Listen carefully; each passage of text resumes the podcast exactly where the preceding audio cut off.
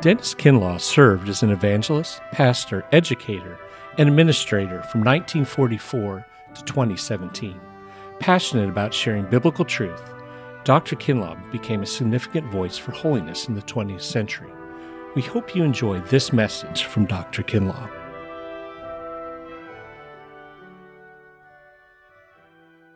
Okay, let me read for you from the Psalms. Don't reach for your Bibles, just listen, and listen with your full attention. Listen to the language and hear. The Lord reigns. He is robed in majesty. The Lord is robed in majesty and is armed with strength. The world is firmly established. It cannot be moved. Your throne was established long ago. You are from all eternity. The seas have lifted up, O Lord. The seas have lifted up their voice. The seas have lifted up their pounding waves, mightier than the thunder of the great waters, mightier than the breakers of the sea. The Lord on high is mighty. Your statutes stand firm. Holiness adorns your house for endless days, O Lord. That's a magnificent expression of worship, written what? At least 2,500 years ago and maybe 3,000. It doesn't say that it was by David. Now, listen to this one. Come, let us sing to the Lord. Let us shout aloud to the rock of our salvation. Let us come before him with thanksgiving and extol him with music and song. For the Lord is the great God, the great King above all gods. In his hand are the depths of the earth, and the mountain peaks belong to him. The sea is his, for he made it, and his hands formed the dry land. Come, let us bow down in worship. Let us kneel before the Lord our Maker, for he is God, and we are the people of his pasture, the flock under his care. The Lord reigns. Let the earth be glad. The earth ought to be glad that the Lord reigns. Let the distant shores rejoice. Clouds and thick darkness surround him. Righteousness and justice are the foundation of his throne. Fire goes before him and continues his foes on every side. His lightning lights up the world. The earth sees and trembles. The mountains melt like wax before the Lord of all the earth. The heavens proclaim his righteousness, and all the people see his glory. All who worship images are put to shame. Those who boast in idols, worship him, all you gods. Zion hears and rejoices, and the villages of Judah are glad because of your judgments, O Lord.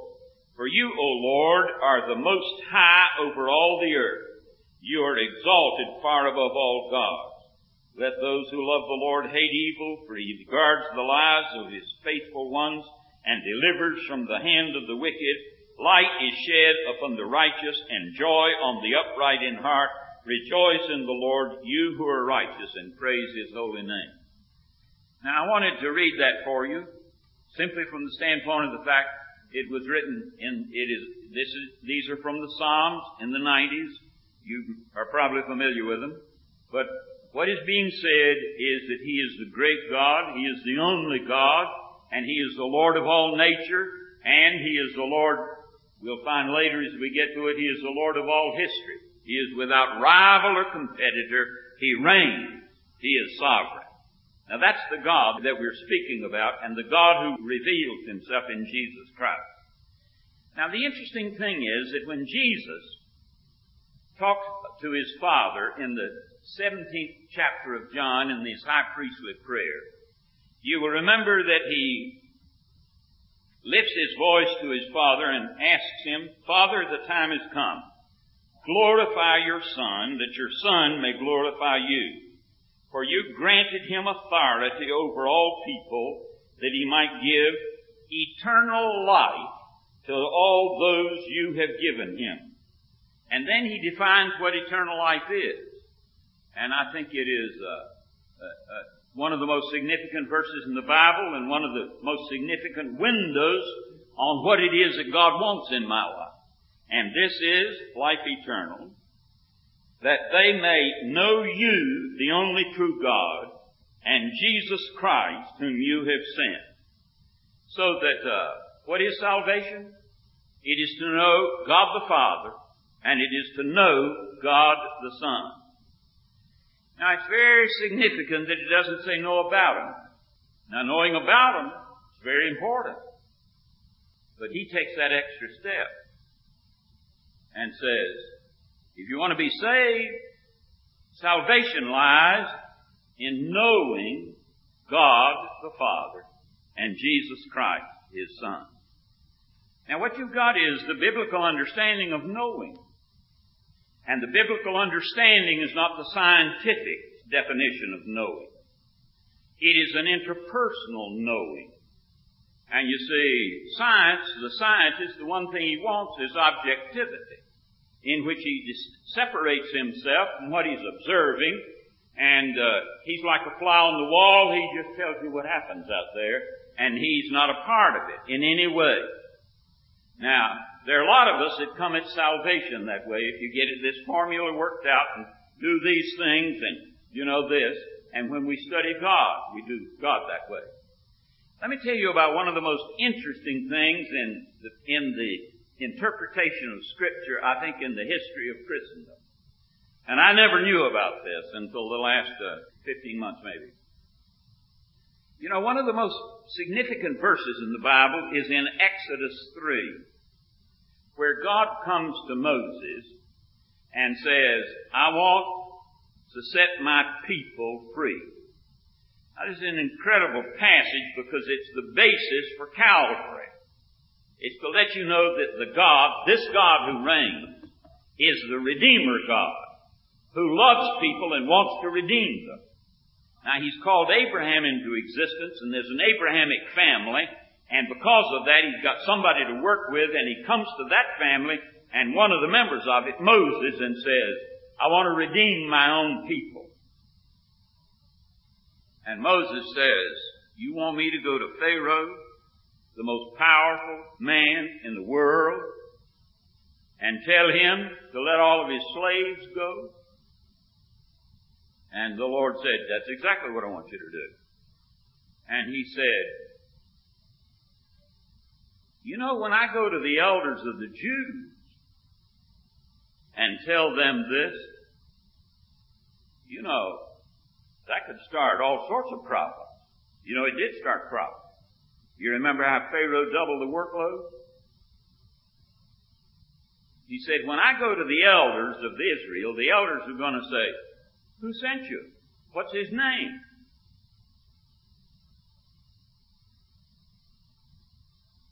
And so the Lord says to Moses, well, I am that I am. Tell him the I am sent you.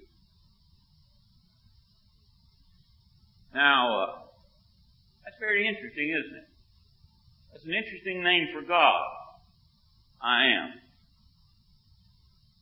Now, you'll notice that it's first person. And it is present. He says, I am. Now, I'm not as good a Hebrew. I'm not the Hebrew scholar that, you know, in the Hebrew, what it says is, Ehyeh, Asher, Ehyeh. I am, Ehyeh. That, Asher, I am, Ehyeh. I wonder if the Asher that's translated that or who is really not a quotation mark. And what he's saying to Moses is, they want to know who I am? I'm I am. Because in the next line he says, tell them the I am sent you. He doesn't say, tell them the I am that I am. But he says, tell them the I am sent you. Now, Moses went and told Pharaoh that. Now, when that Hebrew was translated into Greek, because most of the Jews in the days of Jesus and Paul read Greek, and they were scattered over the Mediterranean. And many of them didn't read Hebrew, so they translated the Old Testament into Greek in what we call the Septuagint. When they translated that passage, they translated where it says, Ehyeh asher ehyeh, I am that I am, in Hebrew. They translated into Greek, ego eimi, I am, and then they, instead of that I am, says, they translated, I am he who is. Now that was done in Greek with a present participle, ha'om. Ego eimi ha'om. I am the one who is. Now notice something. He's saying, and then when it says, tell them the I am sent you, it says, tell them the ha'om sent you, the one who is. Now it's interesting, when God for us goes from the I am to he who is, you notice we now have him in the third person. And you know the only way you talk about a third person is when he isn't present. Do you know what most systematic theology has done in Christian history? It's put God in the third person. He's an object instead of a person with whom you are in inexorable, continual, unbreakable relationship. You may not know you're in unbreakable relationship with him, but you are in continuous, unbroken, unbreakable relationship. There's no way you can get away from God. But we put him in the third person. And we make a sort of an it out of him. That's why you never hear of anybody getting saved in a systematic theology class. What always fascinated me is that nobody ever gets called to the mission field in a seminary course on Acts. Because we're dealing with everything, you know, objectively, in the third person. Now, Jesus says that kind of knowledge won't help you, won't save you. You've got to get it where it is personal knowledge. You know him, and he knows you. And it's not knowing about, it is knowing, personal, intimate knowledge. That's the reason that in the Old Testament, the word yada, which means to know, you know, the sun comes up every morning, that same word is used for sexual relations with your wife. So the most intimate of all interpersonal relationships is covered by that word know. It's interesting, talk better about this than I, but the word used in John 17 is not oida, from which we get idea, it's gnosko. And I think it's one effort in the Greek to say, wait a minute, we're dealing with a personal thing. And this is life eternal, that they might know you, the one true God, and Jesus Christ, whom you have sent. Now, somewhere or other, all of our teaching, all of our preaching ought to be in such a way that we move from the objective stuff into the subject, intersubjective, the I-thou relationship, where we are knowing him and knowing him personally and intimately. Now, what is he like? It's important that I know what he's like if I'm to know him. And what do we learn? Now, there are two major developments in the Scripture, I think, to let us know what God is like and to know about him so that we can come to know him.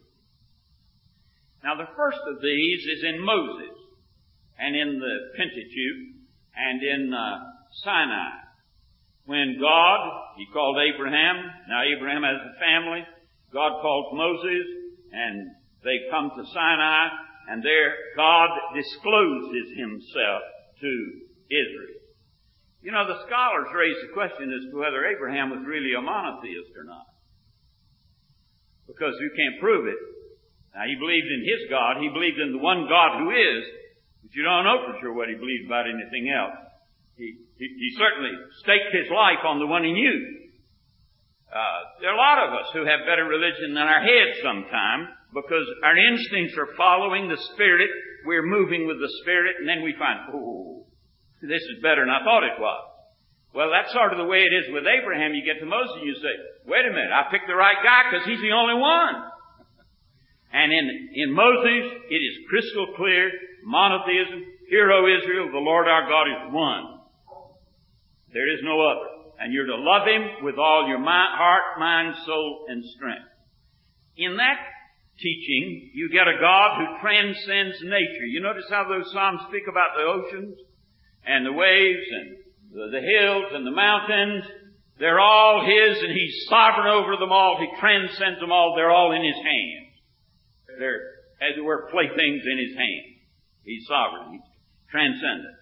Now, there's an exclusivity here, because he's the only one. And so you spend time on any other God and you're wasting it, because he's a nothing, the Old Testament says. But this God who came to Moses, who called Abraham, he is. He's the one who is. And he's the only one, the only God who is. There are other things that are, but the other things that are because he is. And so there's an exclusivity and a transcendence about him. Now, he transcends the earth enough that there's nothing in the earth that you can use to make a symbol for it. And so the second commandment, first commandment, you're to have no other gods before me. And the second commandment, you're not to make any graven image. There is nothing in the world, there's nothing in the created order that is adequate to be a symbol for him except yourself. And we're made in his image. And if you acknowledge that we're made in his image and are a reflection of him, you surely aren't going to worship you or me. So he says, no idol.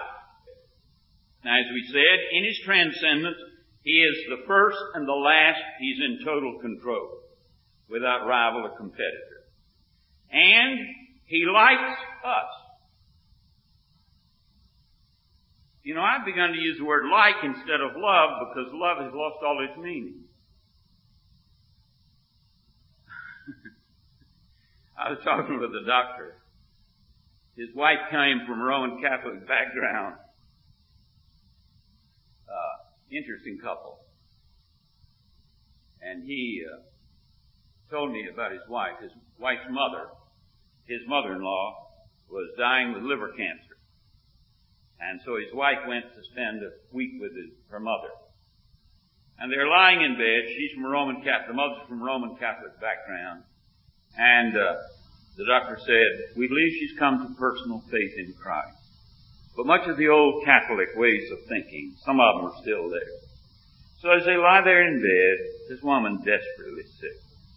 She looks over at her daughter and says, honey, do you think God could ever forgive me for not going to Mass?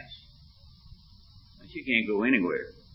But she's saying, do you think God could ever forgive me for not going to Mass? And her daughter looked at her and said, Mother, you know what you have to learn? There's not a thing in the world that you can do to make God love you more. Because he is love. And he relates to you with that love, which is what he is. And she said, Mother, you've got to learn that God likes you. And sick woman got enough energy to throw her hands up and said, oh, no, God could never like me.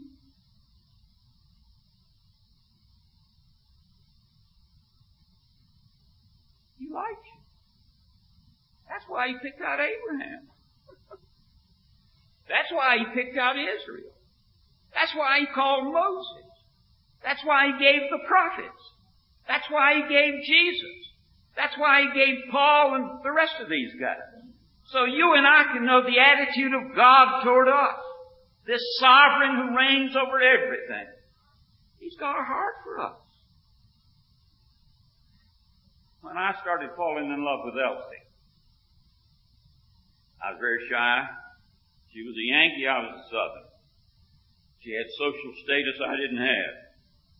And I thought, could it ever be that she'd take any interest in me? And you know, I can remember I found out which room she lived in. It was on the north side of Glide Crawford, 212. I'd take a walk hiking down to the cemetery just so I could walk back. And walk back and look up at that window and yearn. That's about as close as I ever got to being like God. Because that's what He does. This sovereign who's over everything. He yearns for us. Because who is He? He's love.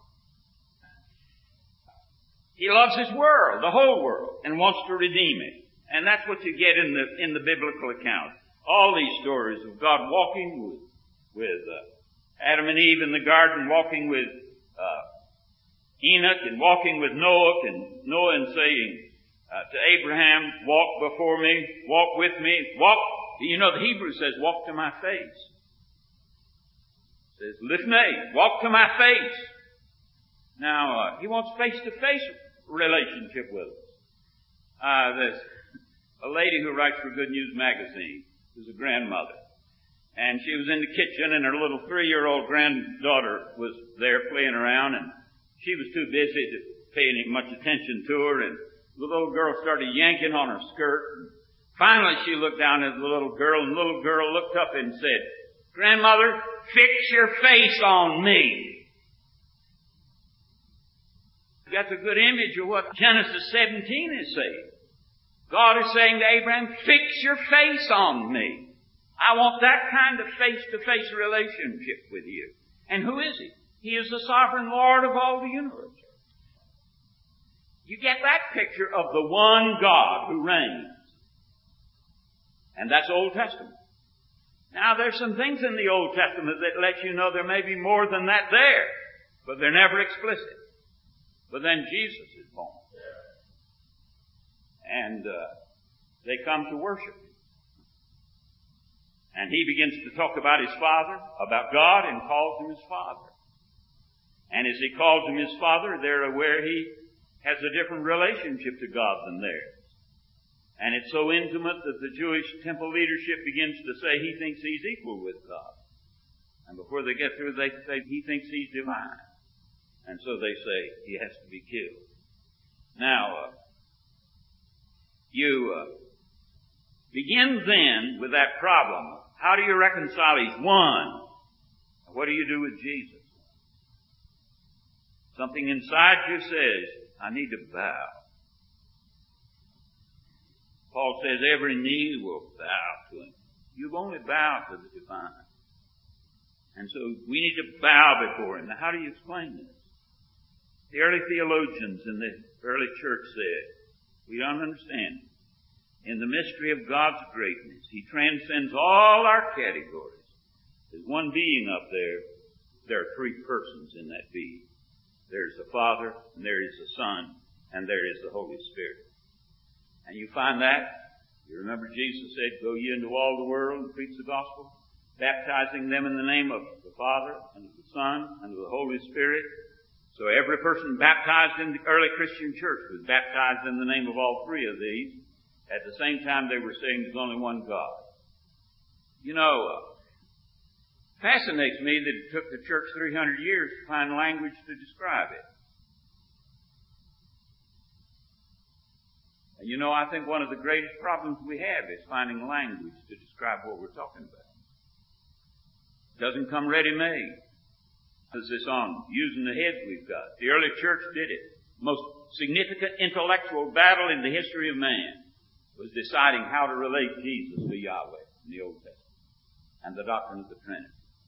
And so they used the brains God gave them and asked, how do we explain this? And so Paul said, gave the benediction we use, grace of our Lord Jesus Christ, the love of God the Father, communion of the Holy Spirit be with you all. This is the way we put the divine sanction on our fellowship. So He's three in all of that oneness. Now, it's interesting, when you get the doctrine of the Trinity, you get a different understanding of the nature of God. But you also get a different understanding of His relationship to us and the relationship He wants us to have with Him. Now, there are a lot of metaphors in the Scripture. He's called a shepherd.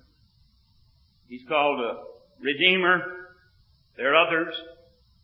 They're things that he does primarily. But there are three major metaphors in the Scripture to describe God and his relationship to us and our relationship to him. And those three relationships are based, we would not think them if it were not for the Trinity. Now, what is it that you have in the about God and what he's like in his inner being? You see, what Jesus did for us was gave us an inside look into the nature of God. Every other picture you ever get is from the outside. The early church fathers in the first 3 centuries developed 2 phrases, ad intra and ad extra. One is from the outside and one is from the inside. And they said, what did Jesus do? Jesus came along and told us what God's like on his inside.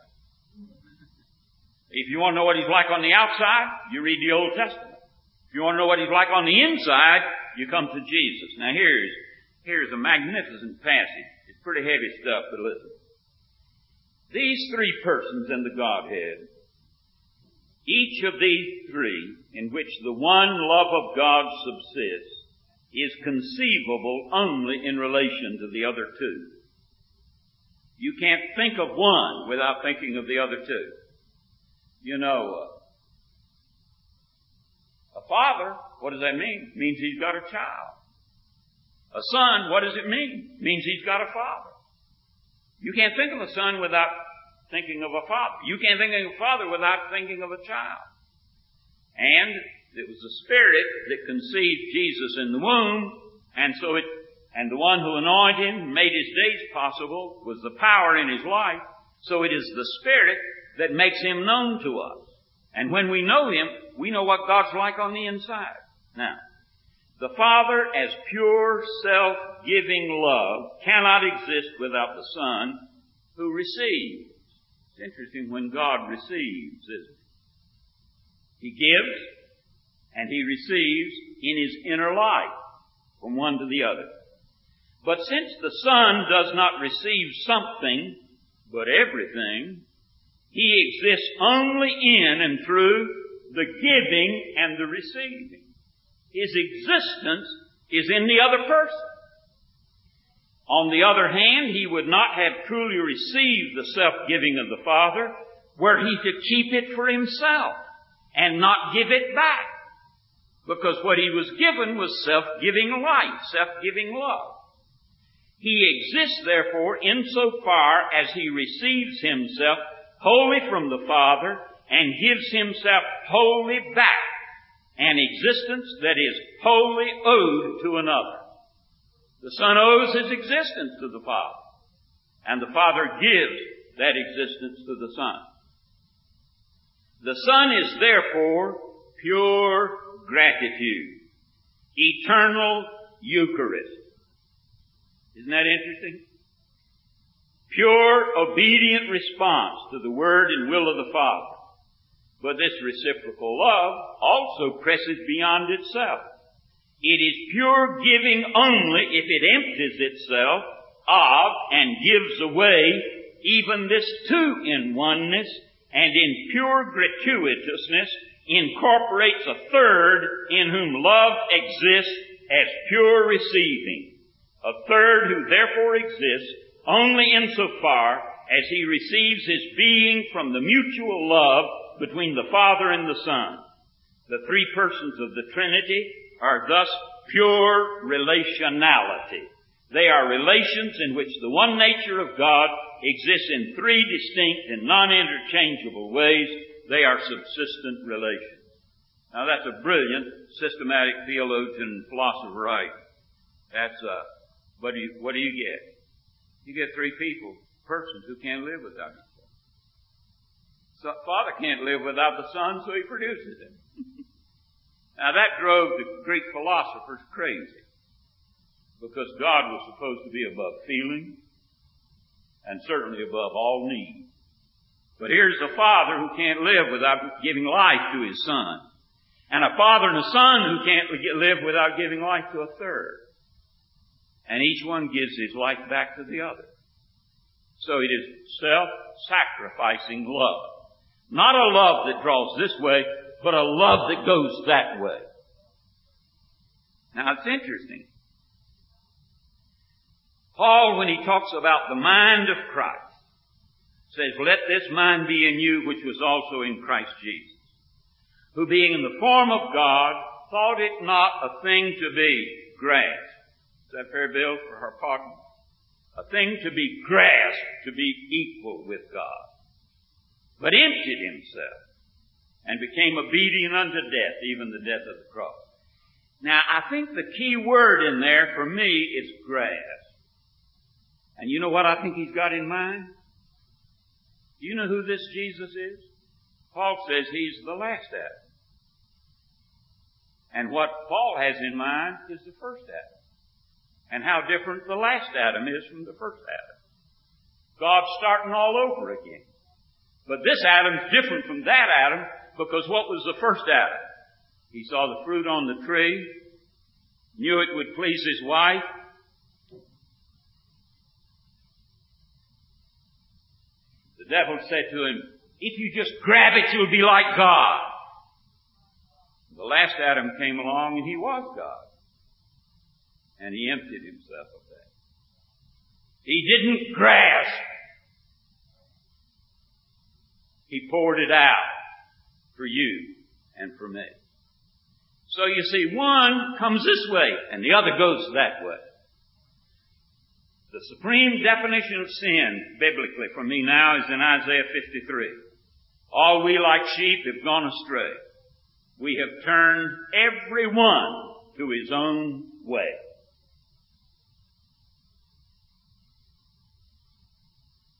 You know that's the reason for the last of the Ten Commandments.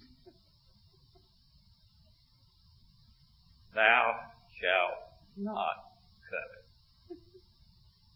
Paul says covetousness is idolatry, because you put something you want for you, and that puts you out of touch with the one who wants everything for you and has called you to be like him. Now that's holy love. Now that picture you do not get anywhere except in the Trinity, in Christ. Christ leads us to it. Now that brings us to the three metaphors that I wanted to talk about. And it's interesting how Scripture is interlaced with these. You will find that sometimes Paul will use one, or the Bible will use one. But most of the time you'll find them all mixed together. At least two, and oftentimes three. And what are? One of them is the family metaphor. That the first thing you say about God is Father. And the last thing you say about God is Father. But when you say Father, you've also got to say Son. Because Father is meaningless without a child. But the Father is first. And the Son renders up his kingdom to the Father from whence it came. So it's a family. Now it's interesting how that develops in the Bible. You know, the first trace I can find of it is in that Exodus 3 and 4. When God says to Moses, "Go to Pharaoh and let me tell you what to tell him. You tell him to let my son, my firstborn, go." And so you get Israel is described as the son, the firstborn of God. What is Israel? It's the people of God. And God looks upon the people of God as his son, as his child. You read in Deuteronomy 32, that prayer of Moses, and he talks about God as Father. Then you come to David, and it's not Israel that is the father. God says in 2 Samuel 7, he says to David, "I will be a father to you, and you will be a son to me." So you've got an individual who's the son of God. You get that further expressed in terms of all of Israel in many ways in the Old Testament. But if you'll read Jeremiah will talk about God as the father of Israel, and Israel is the disobedient child. Now, when you come to the New Testament, you begin to find that it's extended beyond David's kingly royal line. It is extended to every person who is redeemed. And that's what you get with the new birth. God says, and Jesus says to Nicodemus, ye must be born again. And you, if you're born again, you're born into the family of God, and you can call him Father. Now, John was very impressed by this, because when you get to 1 John, he talks about what manner of love is the Father bestowed upon us that we should be called the children of God. We are his children. We have a relationship like the second person of the Trinity. We're not divine, but we have a relationship to the first person of the Trinity like the Son does. We are his brothers and his sisters in the family with him. You come to chapter 8 of Romans, and he says that the Spirit of God bears witness with our spirit that we are the children of God. And our hearts cry out. Yes, we can pray the Lord's Prayer. Our Father, Abba Father. You come to Revelation, and the last picture is of God on the throne and Christ standing in the throne, and the marriage supper of the Lamb. The bride is there, and God says about the bride, interesting mixture of genders, he says, she will be my son. What he's saying is, he is looking for his family to be extended, and he would like for his family to be as extensive as the whole earth. Now, so you get that family metaphor. You get the sovereign metaphor, which I call a legal, political metaphor. You don't get it really in the Scripture until you get to Exodus. You don't get it until you get a nation. You cannot have a nation without order. You cannot have a nation without a judicial system. And so when you get Exodus, the people, you get a law, and you get their legal procedures as to how a body of people can live together in a civilized way. And so there you get the political thing. Now, he's sovereign. You see, in our world, we separate the judicial, the legal, and the administrative, the executive branches of the government. We separate them. Now, in the ancient world, there was no separation. The king was both king and judge, sovereign and judge. And so the Old Testament works on that order when it comes to the sovereignty of God and the judge. He is the sovereign judge. Now, he's the Lord of nature, as we said. He's the Lord of history, because he takes on the Pharaoh, the most powerful man in the world, and he takes on the most powerful army in the world. He's the Lord of history as well as of nature. And then you get the final picture when you come to the book of Revelation, and it's the great white throne and the judgment. Every person comes before him, and we're judged for what we've done in the flesh. The sovereign does his rule, judging. He's the judge. So you get the legal one. And that's where we get this thing of justification. Very biblical, very crucial. But you get a third metaphor, which I think we have in Protestantism really missed. And that's the nuptial metaphor. I think I might could make a case that there is as much reference in the Bible and as much biblical data on the nuptial metaphor as there is on the legal. Human history doesn't begin with a court scene. And human history doesn't end with a court scene. The final judgment is a prelude to the end. And the beginning is the wedding. And the end is the marriage supper of the Lamb.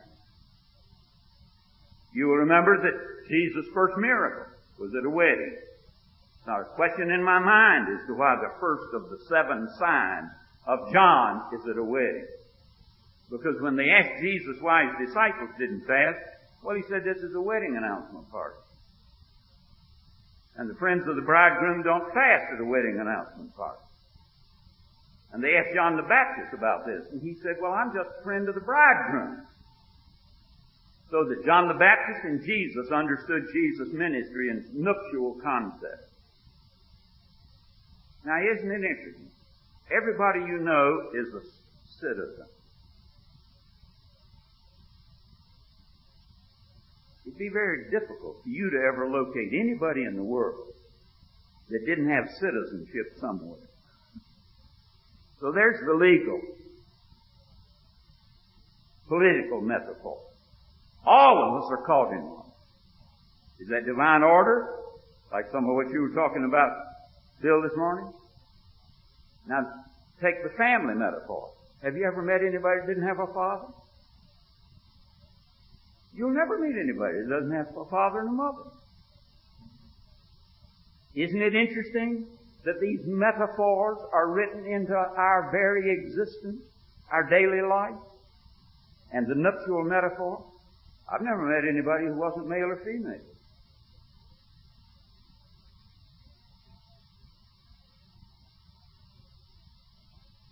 So it, to me, is fascinating the way the creation reflects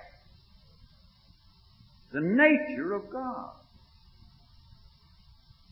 Now, why does he do that? Why did he put it together this way? Because I've decided God is the world's greatest third-grade student. If we don't catch it, it's because we're stupid. And you know, that's what's wrong with the whole business of homosexuality. We've pitched it on a moral basis rather than on natural order basis. And we lose the battle on the moral order because I have my morality and you've got yours. Why do you judge me? But everybody you've ever met is either male or female, and I know what it means to be a male. You're not complete. You're not all there. That's what it means to be a female. You're not all there. You're made for somebody else, and you're made for somebody different from you. And that's the reason that Genesis says, in the beginning, he created man in his own image, male and female created he them. And the Father doesn't find fulfillment except in the Son and in the Spirit. And the Son doesn't find fulfillment except in the Father and in the Spirit. And the Spirit doesn't find fulfillment except in the Father and the Son. And you and I have a partial analogy in human sexuality, and God says it's there so you'll understand me. And that's the reason the devil wants to corrupt it. Because the signs and the witnesses he wants to obliterate so that we will not know how we are to relate to the living God. Now, it's interesting, the relationship of a child to a parent is one thing. You relate to your parents with respect. Ten Commandments says, honor your father and mother. You know, I don't know how old I was. I must have been teaching in seminary, Bill, before I realized it didn't say obey your father and mother. Did you know God never told you to obey your father and mother? He said to honor. And if you're 10 years old, you honor them by obeying. And if you're 20 years old, you honor them by separating. And you honor them by remembering affectionately what they taught you. And in internalizing what they gave you. I got a letter from a grandson the other day. He's in Israel. He said, you know, God's speaking to me. I believe he wants me to have a relationship with Jesus, independent of my relationship to my family. I read that, said 3 cheers. He doesn't need to be an echo of his grandfather. And he doesn't need to be an echo of his father and his mother. He needs to be what God wants him to be. And a right father wants him to be that and doesn't try to do this with him. Now, that's the kind of relationship. See, God wants me to grow into where I can be a part of that fellowship.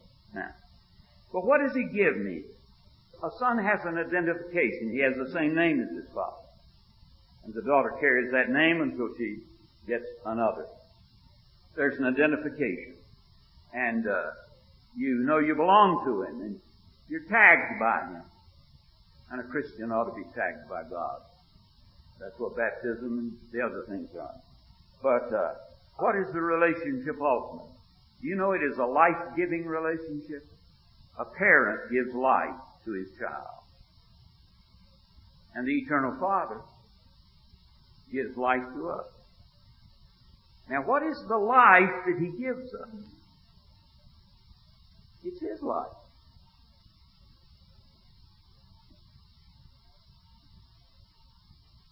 And do you know what a half person is? A person who's not filled with the Holy Ghost. We were made to find our completeness in him when he gives his life to us. And you know, when his life comes in, it's amazing how different you are. Let me tell you a story. I have a daughter who does conferences for ladies. She was invited by an Asbury Seminary couple, young couple in the East who wanted to have something for their ladies. And so the wife contacted our daughter and asked if she'd come. She said yes. And so they began communicating.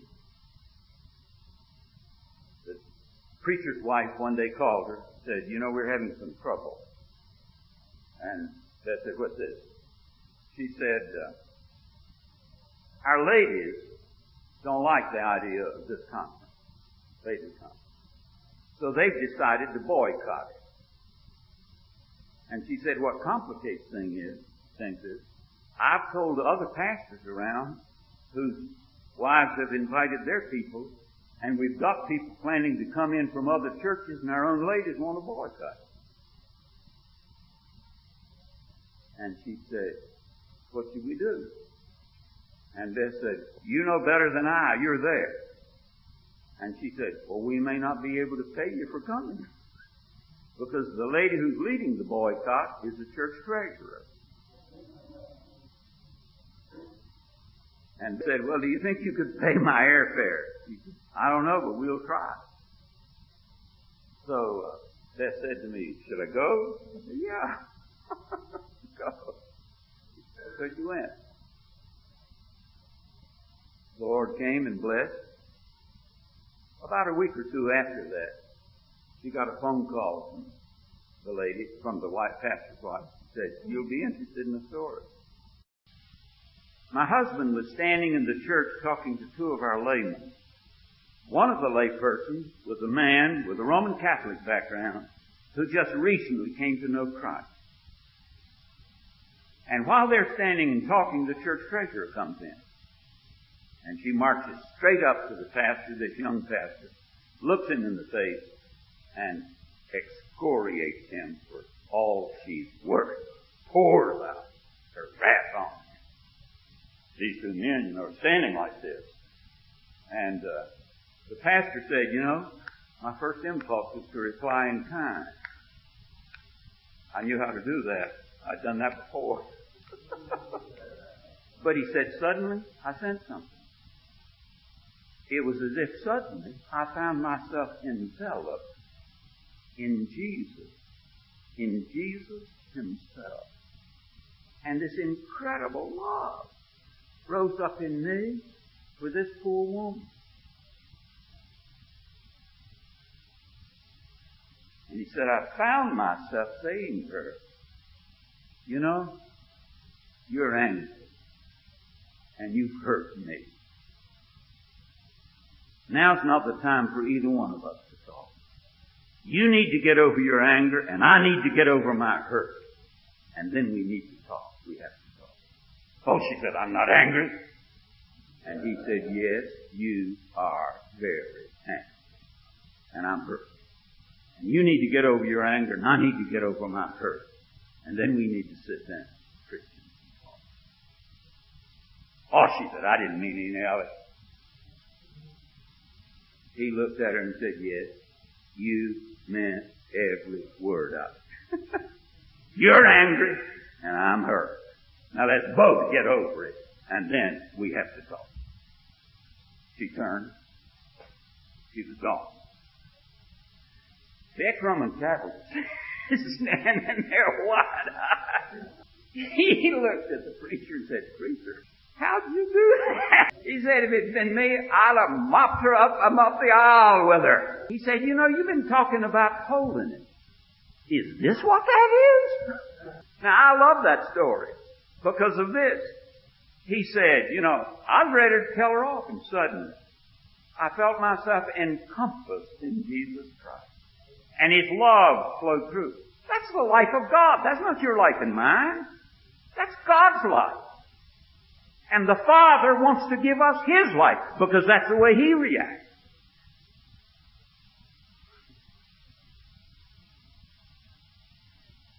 So the familial runs deep. Categories of new birth, regeneration.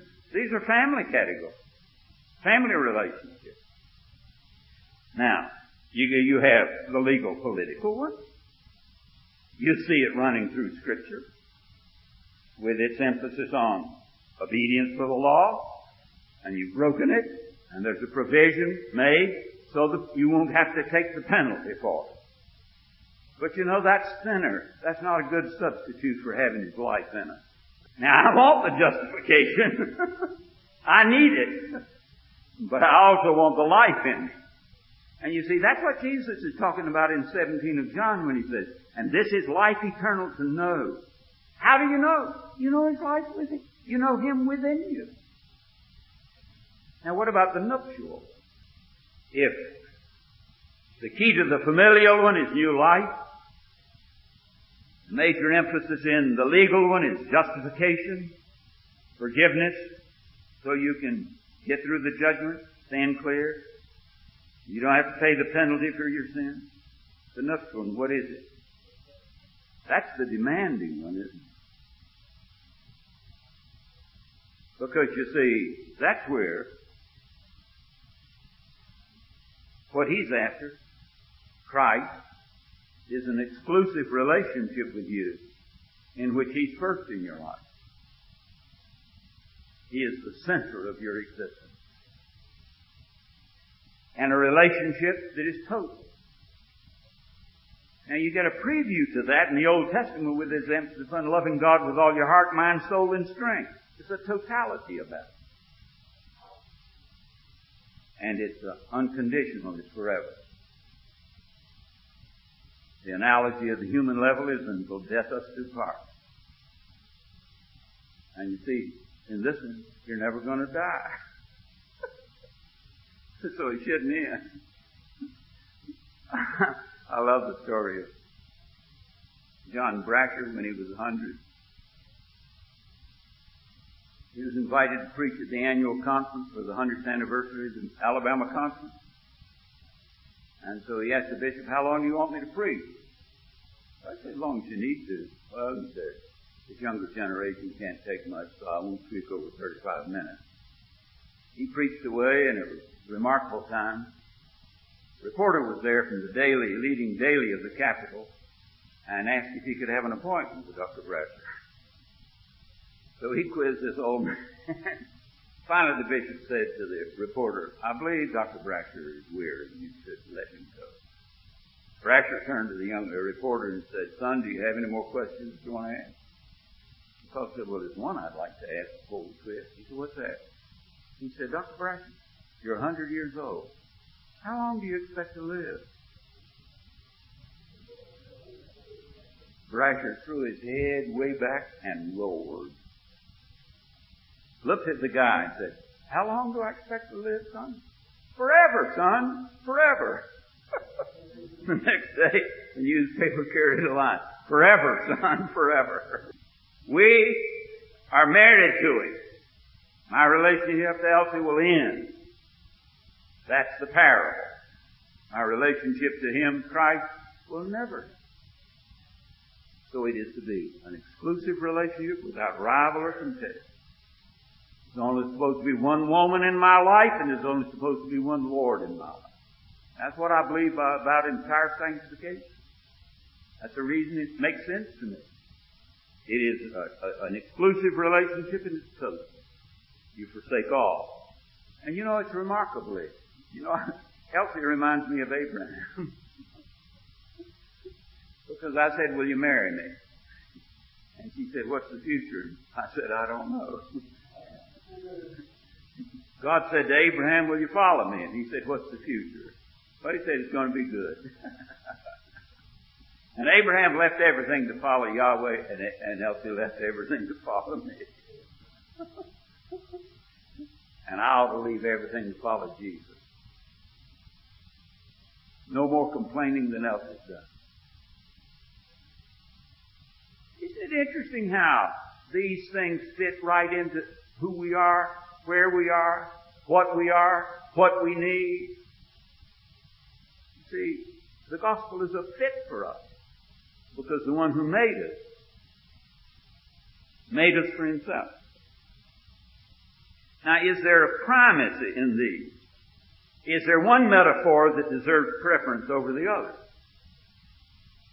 Well, I think I can make a case for an order in these. Because, you see, the familial one is based in the nature of the first person of the Blessed Trinity. And our relationship to Him, our relationship to our earthly parents is like that. So the family is based on the nature of God. The nuptial one is based on the will of God. And it's eternal. So the family one transcends time. The family was in existence before time. It'll be in existence after time, if I understand the biblical picture. The nuptial one is based in our human sexuality, in our bodies, and it's based divine-wise in the eternal purposes of God. You remember in Ephesians, Paul said, He chose us in Him before the foundation of the world to be holy and blameless in His sight. In love, He predestined us to be adopted as His sons, the Father's sons, through Jesus Christ. And then you get to the 5th chapter, and we find out we're the sons of the Father and we're the bride of the Son. So you see, the nuptial one transcends time. Now, the judicial one, the legal judicial one, is part of human history. There's no law in Abraham's day.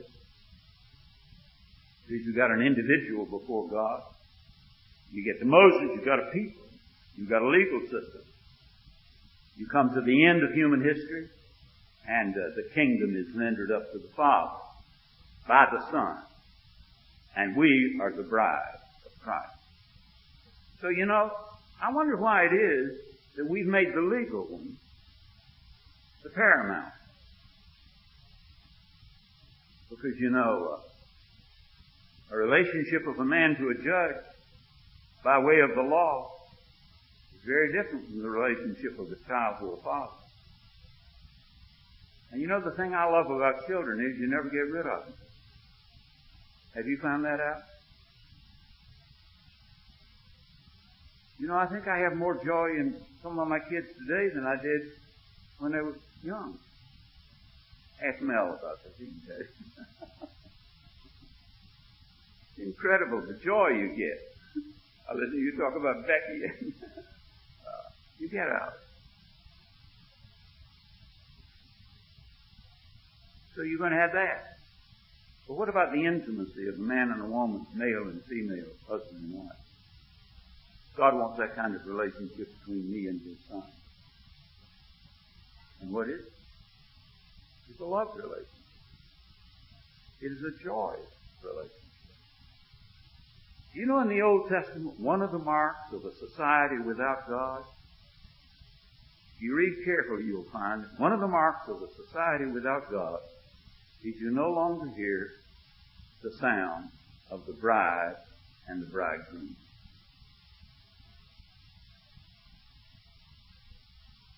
We're moving in that direction, aren't we? That's what the Old Testament says. Is the lowest level a society can reach. Well, what about the bride and the bridegroom? It's amazing to me the way people instinctively know you don't have to tell them how to act. A wedding is an occasion of great joy. That's the kind of relationship I'm supposed to have with Christ.